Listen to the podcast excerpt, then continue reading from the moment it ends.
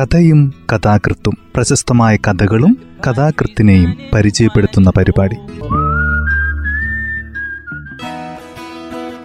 തയ്യാറാക്കിയത് Joseph Pallath H കഥയും കഥാകൃത്തും എന്ന ഈ പരിപാടിയിൽ ഇന്ന് രണ്ട് കഥകളാണ് അവതരിപ്പിക്കുന്നത്. വാരാദ്യ മാധ്യമത്തിൽ വന്ന തീയെടുക്കുന്ന കനവുകൾ ജാബിർ മലയിലിന്റെ കഥയാണ് ഒന്ന്. മറ്റൊന്ന് മിന്ന എൻ കെയുടെ അർദ്ധനാരി എന്ന കഥയാണ്. ആദ്യം അവതരിപ്പിക്കുന്നത് തീയെടുക്കുന്ന കനവുകൾ ജാബിർ മലയിൽ.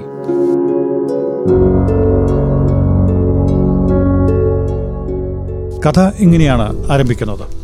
ഹന്ന വേഗം എഴുന്നേക്ക്.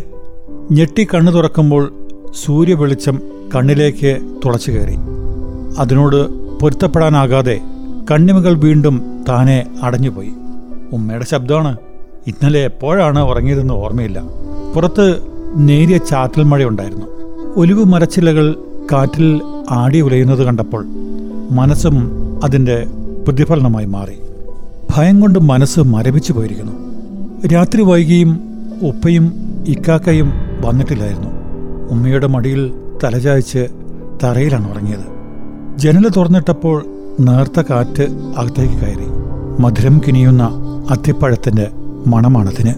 മുറ്റത്ത് കറുപ്പും പച്ചയും നിറത്തിലുള്ള അത്തിപ്പഴങ്ങൾ വീണ് കിടക്കുന്നു. ഒന്ന് രണ്ടെണ്ണം പുലരിയുടെ കുളിർമയേറ്റ് പൊട്ടി വിടർന്നിട്ടുണ്ട്. ആർക്കും വേണ്ട. നവറയും ഫർഹയും മീയും വരാറുണ്ടായിരുന്നു എന്നും ഈയിടെ ആരെയും കാണാറേയില്ല. ദൂരെ ഓറഞ്ച് മരങ്ങൾക്കപ്പുറം ചെമ്മരിയാട്ടിൻ കൂട്ടങ്ങൾ മേയുന്ന പാടത്തിലൂടെ ആരൊക്കെയോ ധൃതിയിൽ നടന്നു മറയുന്നു. ഈ കാട്ടുതീയിൽ നിന്ന് എല്ലാവരും രക്ഷപ്പെടുകയാണ്. ഇസ്രായേലിന്റെ കണ്ണഞ്ചിപ്പിക്കുന്ന ഷെല്ലാക്രമണത്തിന്റെ മിന്നൽ വെളിച്ചം ഇപ്പോഴും നെഞ്ചിലേക്ക് തുളച്ചു കയറുന്നു. സ്കൂളിൽ പോയിട്ട് ഒരാഴ്ചയായി.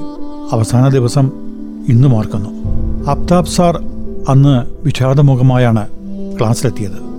കളിചിരികളില്ല കഥയില്ല കുട്ടികളുടെ കലപിലകളില്ല. മൗനം ഭയാനകമാണെന്ന് അന്നാണ് അറിഞ്ഞത്. കയ്യിലെ ചോക്ക് മേശപ്പുറത്ത് വെച്ചുകൊണ്ട് ഇടർന്ന ശബ്ദത്തിൽ സാറ് ഇത്രയും പറഞ്ഞു. ഇസ്രായേൽ വീണ്ടും നമ്മുടെ വീട്ടിലേക്ക് വരുന്നു. ഇനി നമ്മൾ എന്ന് കാണുമെന്നറിയില്ല. നിങ്ങൾ പ്രാർത്ഥിക്കുക. അവസാന വാക്കിലെത്തിയപ്പോൾ സാർ വിതുമ്പി കുട്ടികൾ ഉച്ചത്തിൽ കരഞ്ഞു. രാപ്പകൽ ഭേദമില്ലാതെ ഷെല്ലാക്രമണം തുടർന്നു. കുഴിബോംബുകൾ പൊട്ടി. മഴയുള്ള രാവുകളിൽ ഇടിമിന്നൽ പോലെയായി ഷെൽ വർഷങ്ങൾ രണ്ടും വേർതിരിച്ചറിയാനാവാതെ. എന്റെ കൂട്ടുകാരി അമാന വേദനകളില്ലാത്ത ലോകത്തേക്ക് യാത്രയായി. അവളുടെ വീടും കത്തിച്ചാമ്പലായി. ഞാൻ കണ്ടു അവിടെ വികൃതമായിരുന്നു അവളുടെ മുഖം. ചോരച്ചാലുകൾ തീർത്ത കുഞ്ഞുമുഖത്തെ കുസൃതി കണ്ണുകൾ അപ്പോഴും ഈ ലോകത്തെ കണ്ടു കൊതി തീരാതെ പാതി തുറന്നു തന്നെയിരുന്നു. ഞങ്ങളുടെ അങ്ങാടി അനക്കമില്ലാതെ പ്രേതഭൂമിയായി.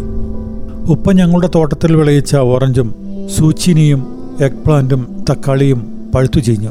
പച്ചവെള്ളവും ഉണക്കറൊട്ടിയും മാത്രമായി ഞങ്ങളുടെ ഭക്ഷണം ഒലിവെണ്ണ പോലും കിട്ടാതായി. ഹന്ന ഇപ്പോൾ ഉമ്മയല്ല. ഇക്കയും ഉപ്പയുമാണ് പുറത്ത് വാഹനങ്ങൾ മുരളുന്ന ശബ്ദം. അവർ ഓടി അകത്തു വന്നു. പിന്നാലെ ഉമ്മയും വേഗം വേഗം ഇവിടുന്ന് രക്ഷപ്പെടണം. ഇല്ലെങ്കിൽ ധൃതിയിൽ കിട്ടിയ സാധനങ്ങളെല്ലാം വാരി വലിച്ച് അവർ പുറത്തേക്ക് പാഞ്ഞു. കൂടെ ഞാനും എന്റെ സ്കൂൾ ബാഗും. പുറത്ത് പട്ടാളക്കാർ തോക്കും കയ്യിൽ പിടിച്ച് റൗണ്ട് ചുറ്റുന്നു. ഒരു തുറന്ന ജീപ്പ് ചീറി വന്ന് അത്തിമരത്തിന് ചുവട്ടിൽ വന്നു നിന്നു. കയറൂ പട്ടാളക്കാരൻ അലറി വേറെ പലരും ജീപ്പിലുണ്ടായിരുന്നു. ഞങ്ങൾ കയറിയപ്പോൾ ജീപ്പ് തിങ്ങി ഞെരുങ്ങി. അത് കുതിക്കാനൊരുങ്ങവേ ഞാൻ പുറത്തേക്ക് ചാടി. അന്ന എവിടേക്കാണ്? ഉപ്പയുടെ ശബ്ദം തേങ്ങലായി. ഉപ്പ എന്റെ പാവക്കുട്ടി. ഞാൻ ഓടുകയായിരുന്നു. നോ! അടുത്തു നിന്ന പട്ടാളക്കാരന്റെ ബലിഷ്ടമായ കൈകൾ എന്നെ തൂക്കിയെടുത്ത് ജീപ്പിലേക്ക് എറിഞ്ഞു. ജീപ്പ് ഒരു മുരൾച്ചയോടെ പറഞ്ഞു ഞാൻ എന്റെ വീടിനെ നോക്കി കൈ പൊത്തിക്കരഞ്ഞു. ഓറഞ്ച് മരങ്ങൾ നിരനിരയായ വളവ് തിരിയുമ്പോൾ ഞാൻ കണ്ടു എന്റെ വീടിനുമേൽ പതിക്കുന്ന ഷെല്ലിന്റെ മിന്നൽ വെളിച്ചം. എന്റെ പാവക്കുട്ടി ഇപ്പോൾ കണ്ണടച്ചിരിക്കും. തീയെടുക്കുന്ന കനവുകൾ എന്ന കഥ ഇവിടെ അവസാനിക്കുന്നു.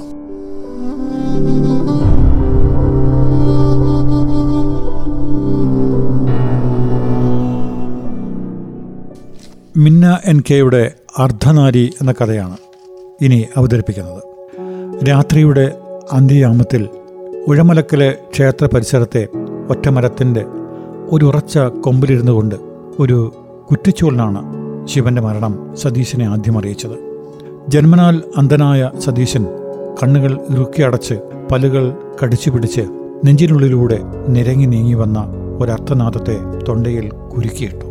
ഇടയ്ക്കിടെ ദേവി കയറി ആറാടുന്ന ആ ശരീരവുമായി കോമരം കുമാരൻ ഓടിയെത്തി. നാടിന്റെ കൂട്ടത്തോടെയുള്ള നിശ്വാസത്തിന്റെ ചൂടിൽ വിങ്ങി നിന്ന ദുർഗാദേവി ക്ഷേത്ര പരിസരത്തു നിന്ന് തെല്ലുമാറി ഒറ്റമരത്തിന്റെ കൊമ്പിൽ ശിവൻ തൂങ്ങിയാടി.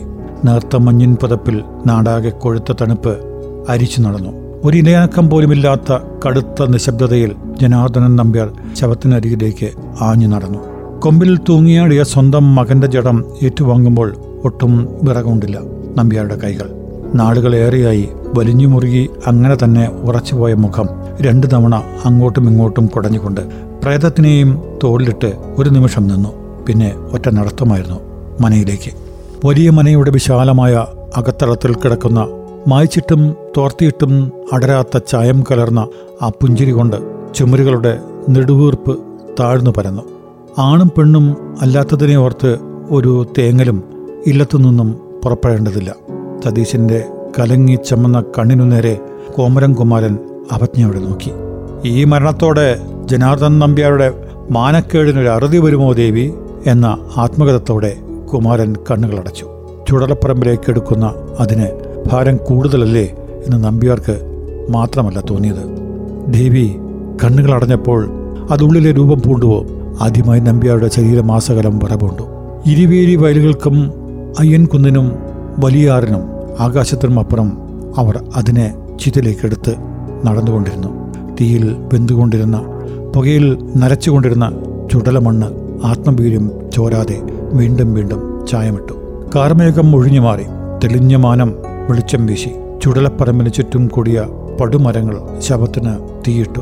പിന്നെ കണ്ണടച്ച് വെളിച്ചത്തെ മറികടന്നു. ആളിക്കെത്തിയ താണ്ഡവത്തിൽ ആണുടലിനുള്ളിലെ പെൺചിത്തം വെളിച്ചം കെട്ടെന്ന് ഉറപ്പുവരുത്താൻ അവർ മറന്നില്ല. അർദ്ധനാരി എന്ന മിന്ന എൻ കെയുടെ കഥ ഇവിടെ അവസാനിക്കുന്നു. വാരാദ്യ മാധ്യമത്തിൽ വന്ന രണ്ട് കഥകളാണ് ഇന്ന് ഈ പരിപാടിയിൽ അവതരിപ്പിച്ചത്.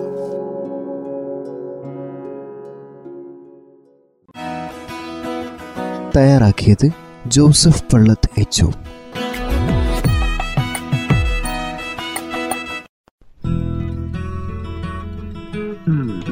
കഥയും കഥാകൃത്തും പ്രശസ്തമായ കഥകളും കഥാകൃത്തിനെയും പരിചയപ്പെടുത്തുന്ന പരിപാടി.